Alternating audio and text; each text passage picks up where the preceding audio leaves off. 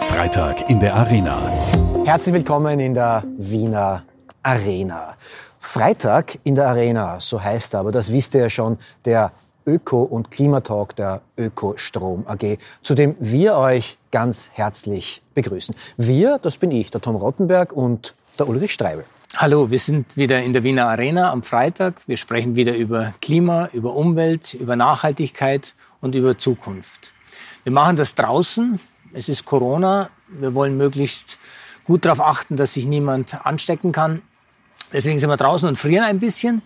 Aber ich glaube, es wird ein spannendes Gespräch mit der Henriette Spürer, der wissenschaftlichen Leiterin des Umweltbundesamts. Mein Name ist Henriette Spürer. Ich bin die fachliche Leiterin des österreichischen Umweltbundesamts und Mobilitätsexpertin. Ich arbeite an einer schadstoffarmen Zukunft, die Ressourcen erhält und Abfall vermeidet, an mehr biologischer und genetischer Vielfalt und an einer Transformation in eine Zukunft ohne fossile Energien.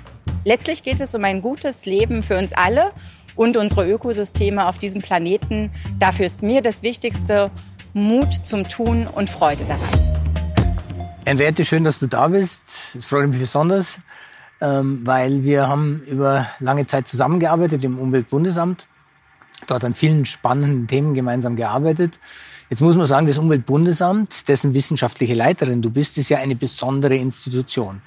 Ihr habt 500 Wissenschaftlerinnen und Wissenschaftler. Ihr forscht, ihr arbeitet, ihr kommuniziert, ihr seid mit Unternehmen in Kontakt und mit Institutionen und arbeitet an allen klima- und umweltrelevanten Themen. Jetzt mit deinem Wissen, wenn du dich in die Zukunft versetzt, in 2040, wie würdest du denn dann die Welt sehen aus klima- und umweltpolitischer Sicht?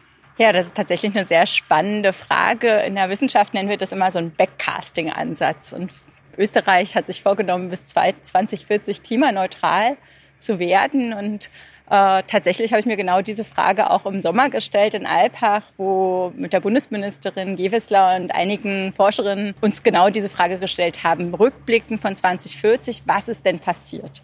Und das Bild, was wir dort gemalt haben, hat ganz viele Facetten gehabt. Ähm, meine Lieblingsfacetten waren sowas wie jede Innovation zählt, auch eine Entmystifizierung der Digitalisierung, Experimentierräume, Mut, mehr Caring, mehr Fürsorge, ein gerechtes Steuersystem. Die drei wichtigsten Dinge aber, und das war so ein bisschen das Motto, unter dem wir das diskutiert haben, und das ist mir auch für unsere Arbeit am Umweltbundesamt total wichtig, sind drei Dinge. Einmal sturer Optimismus. Bei dem, was wir vorhaben, kann man ja manchmal verzweifeln und sagen, oh Gott, das, wie, wie werden wir das jemals hinkriegen? Da ist ja so viel zu tun. Und ich glaube, nur mit Freude und mit Optimismus kriegt man das hin. Das zweite ist das Thema endloser Überfluss. Eigentlich ein bisschen komisch in dieser Umwelt- und Klimadebatte, aber ja, wir als Menschen haben wir einen endlosen Überfluss an Kreativität, an Ideen und ich bin hier bei der Ökostrom AG, endloser Überfluss an erneuerbaren Energien. Großartig. Und das dritte ist das Thema radikale Regeneration, dass wir um uns selbst uns sorgen, um unsere Nächsten uns sorgen und auch um die Umwelt uns sorgen. Und das ist tatsächlich so eine Art Refokussierung unserer Werte. Wenn wir das irgendwie hinkriegen, mit dieser Haltung stehen wir 2040, glaube ich, ganz gut da. Du bist immer, immer so optimistisch und das schätze ich an dir, ähm, weil du immer so gut auch, auch diese Bilder vermitteln kannst. Jetzt ist aber 2040 ja gar nicht mehr so weit weg. Was müssen wir denn konkret tun, dass wir wirklich in Österreich und hoffentlich in ganz Europa und der Welt in 2040 wirklich klimaneutral sind? Ja, zunächst müssen wir uns ja fragen, was heißt eigentlich Klimaneutralität? Ähm, Klimaneutralität heißt tatsächlich, dass wir den größten Teil unserer Treibhausgasemissionen reduzieren oder vermeiden. Und dann wird ein bisschen was übrig bleiben, weil nicht überall können wir das machen. Da wird ein bisschen was übrig bleiben in der Landwirtschaft, auch in der energieintensiven Industrie. Und das müssen wir kompensieren. Und ganz oft diskutieren wir das Thema ja technisch. Und ich würde das wirklich gerne auf diese unterschiedlichen Ebenen bringen, auf denen wir das diskutieren müssen. Aus technischer Perspektive kriegen wir das hin? Ja, kriegen wir hin. in der Mobilität, im Gebäudesektor ähm, kriegen wir das hin. In Österreich haben wir uns vorgenommen, bis 2030 Strom nur noch aus erneuerbaren Energien zu produzieren. Werden wir auch hinkriegen. Mit ganz vielen Rahmenbedingungen, die dazugehören. Ich unterbreche jetzt kurz. Ähm das Gespräch, wo es quasi um die Diskussion geht äh, und sage, ich komme von der Straße, von da draußen. Wir hören da hinten eine Baustelle, äh, es wird hier gearbeitet. Ähm, kriegen die Menschen, die auf dieser Baustelle arbeiten, irgendetwas von dem mit, was äh, das Umweltbundesamt an Theorien, an Diskurs, an Diskussionen äh, da in die Welt hinaussetzt? Bekommen die etwas von diesem geplanten, von der Dekarbonisierung mit, von diesem radikalen Optimismus? Äh, ich spüre davon, wenn ich durch die Stadt gehe, nämlich relativ wenig. Aber wenn ich dann die gescheiten äh, und auch sehr interessanten Thesen lese, denke ich mir, mh, so könnte es funktionieren.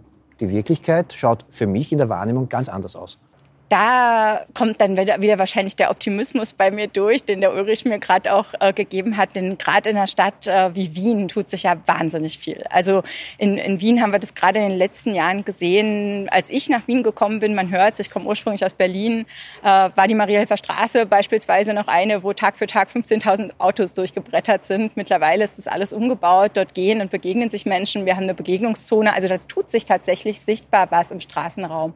Ähm, und wo du natürlich recht hast, Tom, ist dieser Aspekt, dass Menschen erst etwas mitbekommen, wenn tatsächlich sichtbar sich etwas ändert. Wenn wir beispielsweise, ich bin Mobilitätsexpertin, wenn wir mehr Fahrräder auf der Straße sehen, wenn wir mehr, wir haben ja viel auch Mikromobilität, ähm, diese E-Roller sind ein Phänomen, äh, was sich in den letzten Jahren total ausgebreitet hat, was ganz viele Menschen sehen, wenn wir auch mehr E-Autos sehen, mehr öffentlichen Verkehr sehen. All das bekommen Menschen mit.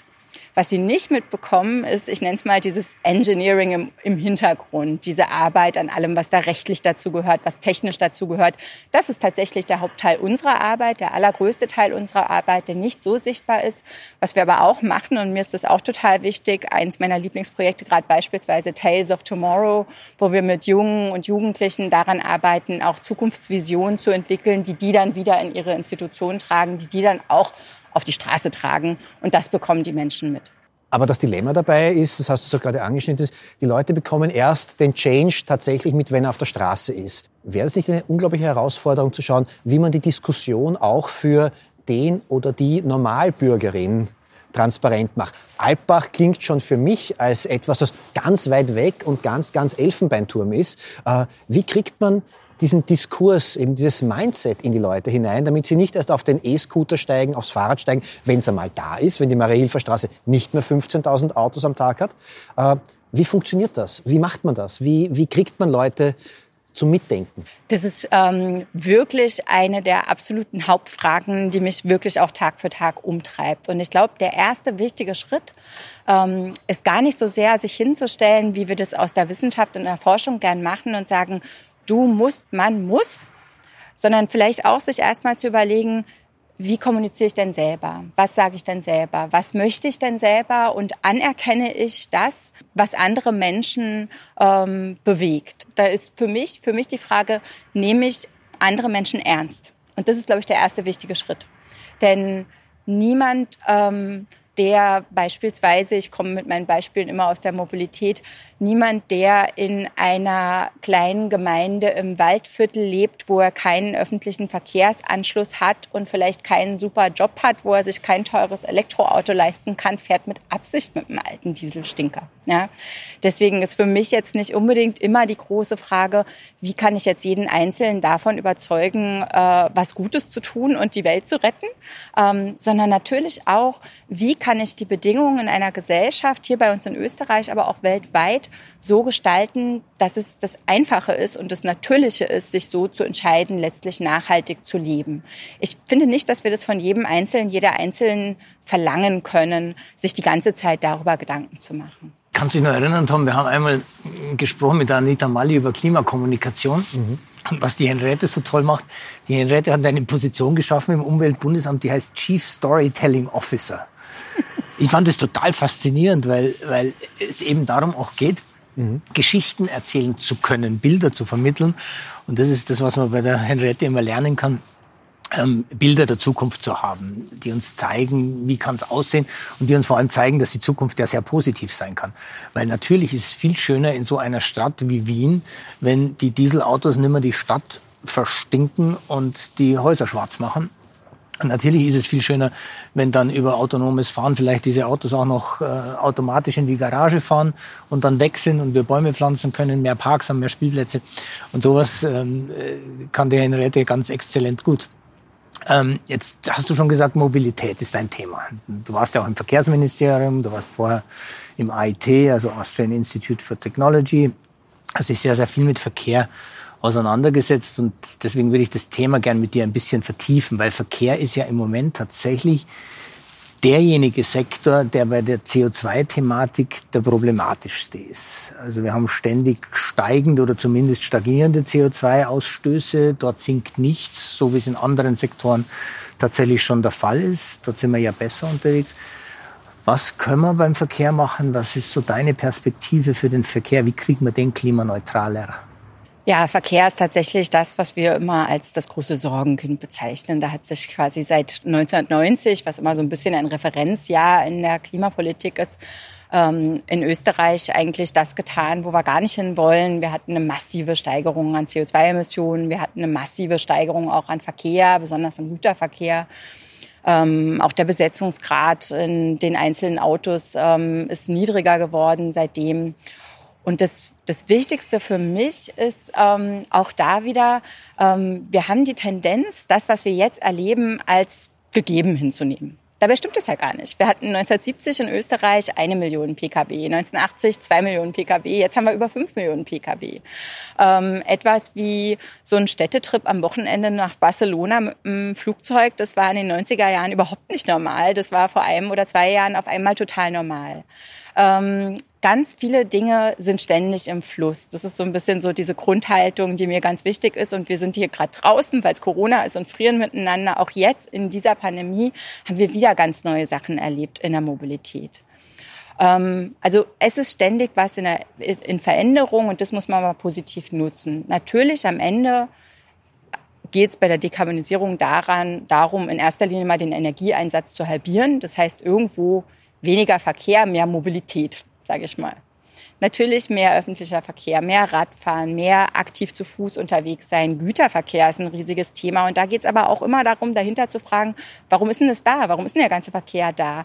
Das ist ja nicht, weil das irgendwelche Fahrer lustig finden, durch die Gegend zu fahren, sondern das hat auch was mit unseren eigenen äh, Wertesystemen und Haltungen zu tun ein super Beispiel, wenn ich das noch bringen darf, was ich dafür hatte. Ich habe vor ein paar Jahren mal, ähm, hat die US-Regierung so Wissenschaftler aus Österreich, aus, aus Österreich, Europa und in Amerika zusammengebracht und die haben sich darüber unterhalten, Dekarbonisierung des Verkehrs. Und das Beispiel war, dass eine aus LA sich äh, fünf Packen Schuhe bestellt hat bei Salando und dann ist, ist man im akribischsten Detail durchgegangen, wie man diese ganze Kette, die Schuhe aus China und so weiter dekarbonisieren könnte und dann behält die eine und vier schickt sie wieder zurück. Und niemand hat die Frage gestellt, warum bestellt die sich fünf Packen Schuhe nach Haus? Ist doch Quatsch. Und in dieses Warum fragen, was tun wir, um Mobilität auch zu verursachen oder um Verkehr zu verursachen und hin zur Mobilität zu kommen, das wird sich garantiert verändern. Und die ganzen Einzeldetails, die dazugehören, da gehören ganz, ganz viele dabei dazu, an denen wird natürlich intensiv gearbeitet. Ich sage jetzt trotzdem, ähm Du hast jetzt aufgezählt, was sich alles an unserer Mobilität, allein an den Mengen an Fahrzeugen, äh, an den Kilometern verändert hat. Ähm, ich als Berufspessimist sage, das wird nicht mit guten Worten gehen. Da wird man sagen müssen, ihr dürft das nicht mehr. Du darfst einfach nicht fünf Paar Schuhe bei Zalando bestellen. Du darfst halt nicht nach Barcelona fliegen. Du darfst nicht mit dem Auto in die Stadt hineinfahren. Ähm, da ist dann ähm, sehr rasch die individuelle Freiheit auch in Gefahr. Ähm, wird es mit Verboten gehen oder wird es auch anders funktionieren? Als fachliche Leiterin habe ich ja immer ein bisschen die Freiheit, darauf jetzt auch ein bisschen philosophisch an erster Stelle zu antworten. Der Kernbegriff in deiner Frage ist ja Freiheit. Ähm, und zu Freiheit hat äh, Isaiah Berlin was sehr Schlaues geschrieben, Anfang der 50er Jahre. Der hat zwei Arten von Freiheit definiert. Eine Freiheit, die Freiheit von etwas, also wird was eingeschränkt, ich darf nicht mehr in die Stadt reinfahren, ich muss irgendwo zahlen für meinen Parkplatz und so weiter. Und das andere, die Freiheit zu etwas. Die Freiheit für eine gute Lebensqualität, die Freiheit für Luft, die Freiheit nach Platz zum Spielen auf der Straße für Kinder. Und ich glaube, da müssen wir so ein bisschen unseren Freiheitsbegriff auch äh, redefinieren. Ähm, wenn du sagst Verbot oder Einschränkung, naja, wir haben eine Straßenverkehrsordnung beispielsweise in Österreich, die uns sagt, in Wohngebieten fahren wir nur 30 km/h. Da gibt's gute Gründe dafür. Äh, oder auf der Autobahn gibt's auch eine Höchstgeschwindigkeit. Und über nichts anderes reden wir ja jetzt. Wir haben festgestellt, wenn wir jetzt so weiter tun in der Mobilität, im Verkehr, in vielen anderen Bereichen, dann haben wir ein bisschen ein Problem mit einer gewissen Klimakrise. Also überlegen wir uns gemeinsam, wie können da neue Regeln aussehen. Und ja, tatsächlich, wenn wir sagen Klimaneutralität 2040 in Österreich, dann muss das heißen, dass ab einem gewissen Zeitpunkt relativ nah in der Zukunft gar keine fossil betriebenen Pkw mehr neu zugelassen werden dürfen. Sicher, sonst geht das einfach nicht. Ja? Ähm, und dann muss es natürlich bezahlbar werden, dann muss es Angebote geben, dann muss es Möglichkeiten geben. Und da reden wir letztlich über einen Mix an unterschiedlichen Maßnahmen, nennen wir das immer. Man kann es genauso Anreize nennen. Anreize sind dann beispielsweise Preise. Das heißt aber auch, du brauchst eine Politik, die keine Angst davor hat, unpopuläre Maßnahmen zu setzen. Die Frage ist immer die Politik. Das finde ich immer so ein bisschen einfach. Wir sagen mal, die Politik muss tun und die Politik muss mm, und so weiter und so fort. Die Politik sind Menschen. Das sind Politikerinnen und Politiker, ähm, die in ihren Büros sitzen und zu denen ziemlich viele Menschen kommen und ihnen sehr, sehr Gegensätzliches erzählen. Und dann muss quasi eine Entscheidung darin getroffen werden. Ähm, und natürlich ähm, braucht es Mut, aber oftmals ist es ja so, dass ähm, mein Gefühl das ist, ähm, dass die Menschen da teilweise schon viel weiter sind. Es ist ja nicht so, ähm, in der Mobilität haben wir immer dieses wunderschöne Bild, wir fahren in einem großen Auto, in der Zukunft halt in einem schönen großen Elektroauto auf einer Bergstraße in die untergehende Sonne. Ähm, niemand hat das Bild, auf der Tangente im Stau zu stehen, was ja die Wahrheit ist. Das macht ja keinem Spaß. Und diese Bilder sozusagen auch mit zu aktivieren und zu sagen, da geht es ja gar nicht um unpopuläre Maßnahmen, sondern da geht es darum, Mobilität eigentlich attraktiver und bequemer zu machen für die, die es nutzen. Auch in einem Tiroler Tal, wo im Sommer sich alles zustaut von Touristen und die Einwohner gar nicht mehr zum Bäcker fahren können, was sie vielleicht sonst auch mit ihrem Auto machen. Da geht es ja um die Schaffung eines viel attraktiveren Systems. Und da braucht es ein Rahmenwerk drumherum, das finde ich die wichtigere Frage, als zu sagen, brauchen wir jetzt Verbote oder Einschränkungen oder Verzicht. Stichwort Verzicht ist, ist die neue Welt dann verzichtsvoller? Also dürfen wir weniger reisen? Werden wir weniger fahren? Das ist ja quasi jetzt gerade Transformation bei Disaster. Ähm, und ich finde ja, wir müssen rein in Transformationen bei Design. Eine Sache aber, über die wir ja zumindest jetzt nachdenken können, ist, hm, Früher sind wir vielleicht äh, aus so einem Ministerium oder aus so einem Umweltbundesamt heraus äh, zehnmal im Jahr nach Brüssel gefahren zu irgendwelchen Arbeitsgruppen. Und jetzt haben wir innerhalb weniger Monate unglaublich schnell gelernt, dass wir das auch virtuell machen können. Und natürlich kann virtuell nicht alles ersetzen. Ähm, nicht den persönlichen Kontakt, nicht den persönlichen Austausch, nicht den Corridor Talk ersetzen. Aber wenn ich zehn von diesen Flugreisen durch fünf äh, ersetze quasi und den Rest virtuell mache, Worauf habe ich da jetzt eigentlich verzichtet? Ich habe verzichtet auf 5 Uhr morgens aufstehen, mich müde ins Flugzeug quetschen, total gestresst in Brüssel mit dem Bus fahren ähm, und dann am Abend total geschlaucht wieder nach Hause zu kommen. Darauf habe ich verzichtet. Ja. Und das ist doch ein feiner Verzicht. Siehst du, das ist Henriette. So kenne ich sie. Du hast immer so tolle, so tolle, schöne Bilder. Das ist gut. Wie sieht's in anderen Sektoren aus, außerhalb der Mobilität? Wie kommen wir da zu CO2-Neutralität? Die ganz großen Sektoren, über die wir nachdenken, ist ja neben der Mobilität, was so ein wahnsinnig großes Stück des Kuchens ausmacht, ähm, auch noch der Gebäudesektor. Da haben wir seit 1990 uns wesentlich verbessert, müssen aber auch uns noch viel mehr verbessern. Ähm, das lässt sich auf jeden Fall machen, auch technisch, technologisch bis 2040. Ähm, die Landwirtschaft hatte ich vorhin schon mal erwähnt, ist eine, wo man gewissen, auf, auf ein gewisses Level noch runterkommt. Irgendwo wird es dann einfach schwierig, weil wenn ich flüge, kommt halt irgendwie was raus. Ja, so, so, das ist ein, ein Sektor, wo es, wo es äh, nicht vermeidbare Emissionen gibt. In der Abfallwirtschaft stehen wir ganz gut da. Industrie ist ein sehr, sehr großes Thema. Ähm, in Österreich natürlich die Stahlindustrie, äh, Föstalpine als eines der großen Unternehmen, die da momentan extrem intensiv drüber nachdenken, wie man auch die Stahlindustrie dekarbonisiert, weil natürlich kann es nicht unser Interesse sein, als Österreich klimaneutral 2040, aber ohne Industrie dazustehen. Das sollte überhaupt nicht Sinn und Zweck der Sache sein. Aber wir wollen als Österreich 2040 klimaneutral dastehen und hoffentlich mit die innovativste Stahlindustrie auf dieser Welt haben, weil die sich schon jetzt super Gedanken darüber machen, wie kann ich denn mit erneuerbarem Wasserstoff ähm, beispielsweise zukünftig so Stahl produzieren, dass ich es schaffe, vielleicht nicht bis 2040 klimaneutral zu werden, weil wir da in der Forschung einfach noch wirklich viel mehr tun müssen, aber hoffentlich 2050.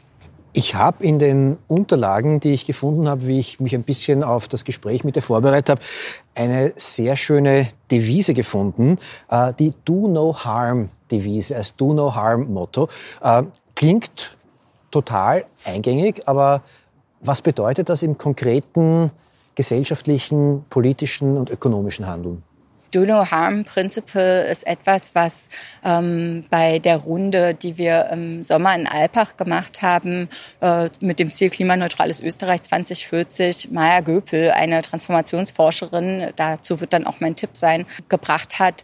Ähm, und das heißt tatsächlich, dass wir einfach uns bemühen sollten, alle miteinander auf so einer ganz grundlegenden Ebene uns so zu verhalten, ist eigentlich was, was wir unseren Kindern auch beibringen, dass wir möglichst niemanden anderen schaden.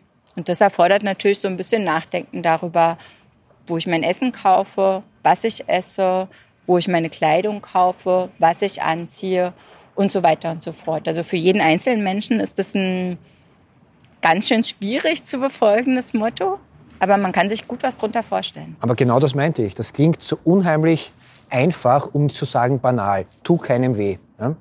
Und trotzdem wird daraus ein ganz, ganz komplexer Prozess, wo ich mein eigenes Leben äh, in Frage stellen muss. Äh, wie ist das dir gegangen? Du hast das erste Mal gesagt, okay, do no harm. Was, was ändert sich da im Leben einer ganz normalen Leiterin des Bundes, Umweltbundesamtes? Wo gibt es da Knackpunkte? Was verändert sich da? Da gibt es tatsächlich viele Knackpunkte. Ich habe es ja vorher gesagt, ich komme ursprünglich aus Berlin und ich hatte den äh, Luxus sozusagen mir selber genommen, weil ich aus Ostberlin komme und äh, meine Eltern sozusagen nicht die große weite Welt kennenlernen durften. Ich habe mir den Luxus genommen, ähm, habe in England gelebt, habe in Italien gelebt, habe in Amerika gelebt, ähm, habe dadurch Freunde, die auf der ganzen Welt verteilt sind. Ähm, und wenn man dann schon sozusagen gemäß seines Mottos äh, leben möchte, dann fliegt man beispielsweise nicht mehr. Ähm, und dann sieht man seine Freunde in Amerika beispielsweise nicht mehr. Das heißt, ich hoffe auf äh, super tolle technologische Entwicklung bei emissionsarmen Fliegen, damit ich irgendwann wieder nach Amerika komme, weil das möchte ich unbedingt ganz gerne. Das ist eine Sache. Dann ähm, tatsächlich auch das Thema Einkaufen, auch etwas, wo mein Mann lustigerweise viel strenger ist als ich. Also ich bin so ein bisschen nachlässig da manchmal, aber mein Mann ist derjenige, der wirklich mit äh, dem Rad und dem Kasten dahinter jeden Samstag zum Naschmarkt fährt. Ist übrigens auch nichts, was teuer ist, find, muss man auch ganz wichtig sagen, finde ich. Also wenn man am Naschmarkt sozusagen vom regionalen Bauern sich sein Gemüse und Obst kauft, dann ist es wirklich billiger für eine vierköpfige Familie, als wenn man das im Supermarkt tut. Das ist ja manchmal so ein gängiges Vorurteil. Ähm, und dann nimmt man jede Woche die gleiche Eierpackung mit und nimmt jede Woche die drei gleichen Beutel mit und solche Dinge. Und ich meine, heute hört sich das teilweise total komisch an. Ich habe neulich im Nationalrat eine Abgeordnete völlig entrüstet sagen hören, man könne den Menschen doch nicht zumuten, ihre Flaschen zurück zum Supermarkt zu bringen. Wo kämen wir denn dahin? Aber letztlich, wenn ich mich so reden höre, wenn wir mit unserer Oma oder unserem Opa darüber geredet haben, wie die denn so einkaufen, waren, ich glaube, das war jetzt nicht so wahnsinnig unterschiedlich. Also es ist so ein bisschen Rückbesinnung auch auf was, was wir als Kinder wahrscheinlich noch als völlig normal erlebt haben. Die letzten paar Jahre haben so ein bisschen so eine Entfesselung im Konsum gebracht, wenn man drüber nachdenkt, die so einfach nicht haltbar ist. Ich komme jetzt trotzdem auf diese Nationalratsabgeordnete zurück, die gesagt hat, das ist den Menschen nicht zumutbar. Äh, ich finde das ganz toll. Der Ulrich sitzt hier zwischen uns und muss jetzt irgendwie eine Münze werfen. Äh, du bist eine radikale Optimistin und sagst, es ist eine Freiheit, die mich von diesem Konsumwahnsinn befreit. Ich nehme jetzt die andere Rolle ein und sage irgendwie, ja, es ist eine Freiheit von Dingen, die für mich unheimlichen Komfort bedeuten. Äh, ich kann nach Amerika fliegen, ich darf es tun. Ulrich, wer von uns beiden hat recht? Mein Bild der Zukunft ist eines, dass wir tatsächlich ein wenig der Entfesselung, an der der Henriette gesprochen hat, zurückfahren. Also vieles ist nicht notwendig. Kleider, die wir drei Wochen äh, brauchen, weil sie nur 9,99 Euro kosten und dann wegwerfen.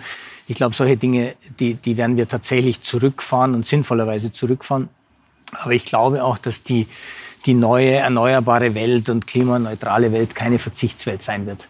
Weil wir werden Technologien finden und ich bin überzeugt, wir werden es schaffen, Flugzeuge zu bauen, die CO2-neutral über den Atlantik fliegen und ähm, wir werden Technologien haben, wie wir unsere Gebäude beheizen, die CO2-neutral sind. Ich glaube, dass das alles kommen wird. Und insofern ist es eine Kombination der Dinge. Es ist ein großer technologischer Fortschritt, den wir schaffen werden, aber es ist auch ein Stück Rückbesinnen auf Vernunft, auf Normalsein. Also diese Wegwerfgesellschaft, wo wir alles nur noch kurz benutzen, weg, nichts mehr zu reparieren ist, wird weggeschmissen. Ich glaube, die wird sich tatsächlich zurückbilden und es wird wieder dahin gehen, wo wir vernünftiger auch mit den Ressourcen des Planeten umgehen. Denn auch die sind endlich. Wir haben ja nur über CO2 gesprochen, aber wir müssen ja insgesamt die Ressourcen dieses Planeten schützen, bewahren und im Maße einsetzen. Und insofern ist es eine Kombination aus, aus euch beiden. Sehr, sehr optimistisch, glaube ich. Und deine Zweifel, die kann ich gut verstehen. Die haben die Menschen. Wird es eben eine ganz schreckliche Verzichtswelt sein? Nein, das wird es nicht sein. Ich glaube, das wird eine gute Welt sein mit Vernunft und Maß. Und ich will ja auch nach Amerika fliegen. Ich spiele jetzt trotzdem noch einmal weiter den Agent Provocateur und sage, was auch sehr viele Menschen da draußen, wie es immer so schön heißt, sagen, ist irgendwie, äh, ja, ihr seid alle Auguren äh, oder äh, Propheten der Apokalypse, es wird schon nicht so schlimm werden.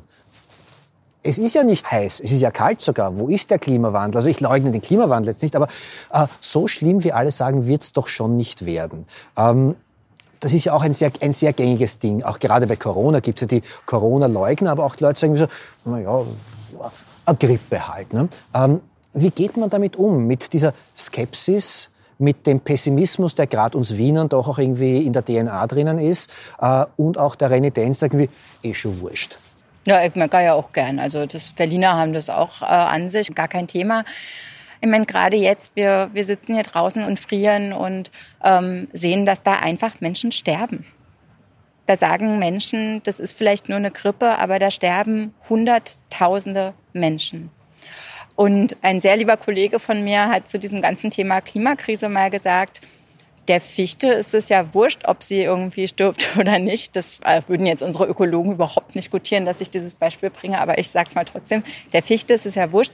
Die Frage ist, ob unsere Wirtschafts- und Sozialsysteme damit klarkommen, was da passiert.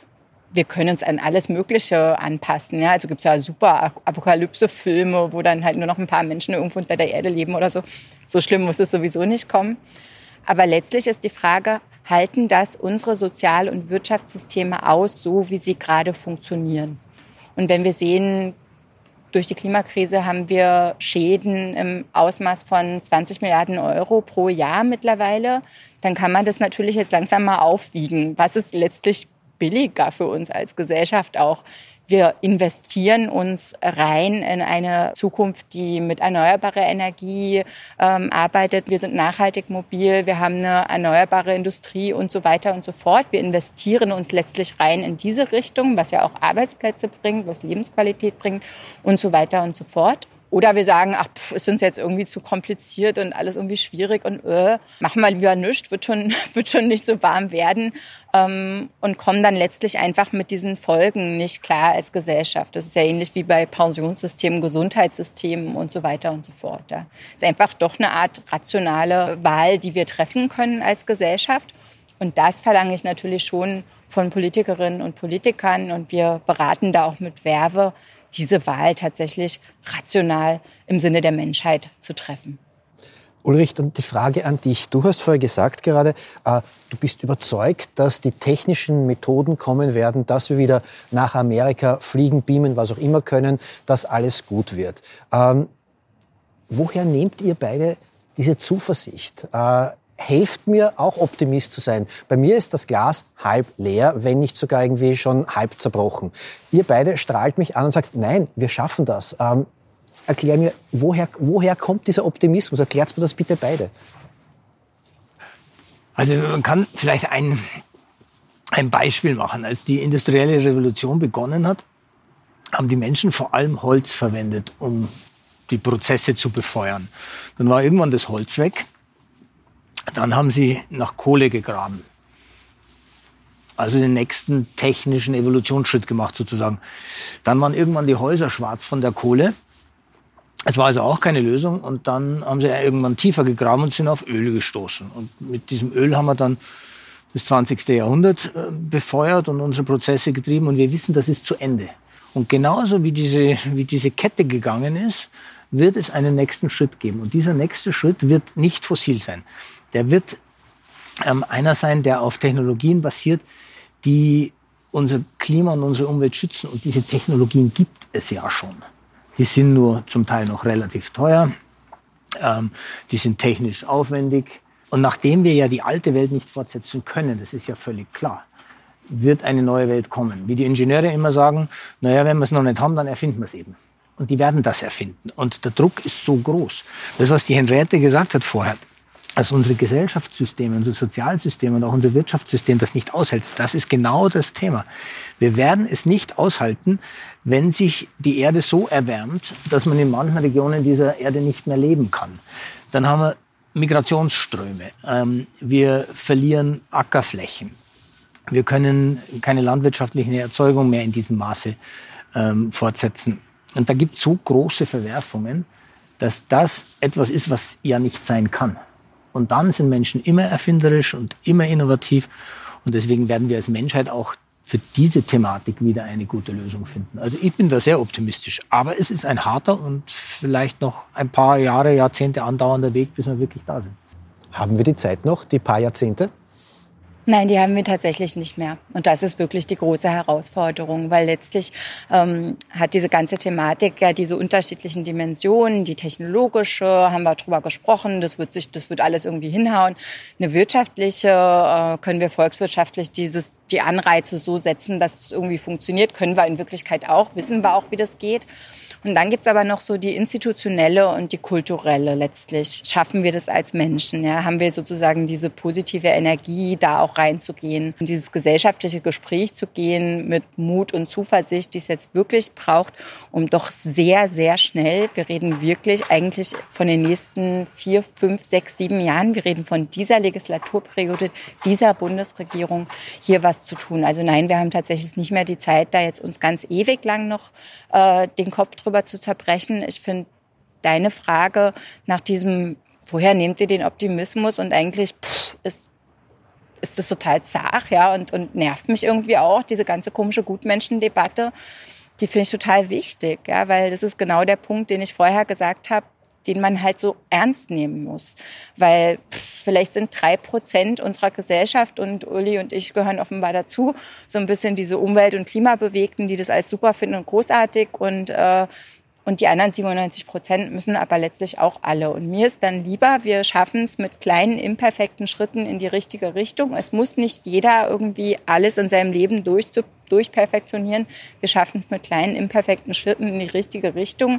Als drei Prozent der Leute denken 20 Jahre lang drüber nach, was jetzt die perfekte Innovation sein könnte. Ja. Dann habe ich zum Schluss jetzt noch eine ganz äh, direkte Frage, nicht für in drei Jahren, in 30 Jahren, sondern für vielleicht in drei oder vier Minuten für unsere Zuseherinnen, Zuhörer, Zuhörerinnen. Ähm, wir nennen es immer Tipp am Freitag. So zwei kleine Hinweise, wie man durch marginale Änderungen des eigenen Verhaltens doch einen Impact auf sein und anderer Menschenleben haben kann. Was wäre denn dein Tipp am Freitag? Tipp am Freitag. Mein Tipp am Freitag, marginale Änderung, einkaufen. Kauft einfach jetzt keine Erdbeeren ein, kauft einfach jetzt keine Heidelbeeren ein. Achtet einfach ein bisschen drauf, was wächst denn jetzt da draußen und was kann ich kaufen. Tut es vielleicht sogar auf dem Markt, wenn ihr einen in der Nähe habt. Hat nicht jeder in der Nähe. Gibt aber auch ein Kistel zu bestellen. Das ist was, was relativ einfaches, wo man ein bisschen ändern kann und schon viel Gutes tut. Dann bedanke ich mich bei euch beiden für euren hemmungslosen Optimismus. Hoffe, dass ihr infektiös seid auf dieser Ebene für mich, dass ich es vielleicht auch lerne, so optimistisch in eine Zukunft, die wir alle hoffentlich haben, zu sehen, dass auch ihr diesen Optimismus von den beiden hier übernehmt. Ich bedanke mich, dass ihr beide hier mit mir in der Arena gesessen, geplaudert und gefroren habt und bedanke mich auch, dass ihr wieder dabei wart. Das war Freitag in der Arena, der Talk der Ökostrom AG. Bis zum nächsten Mal. Danke, ciao und baba.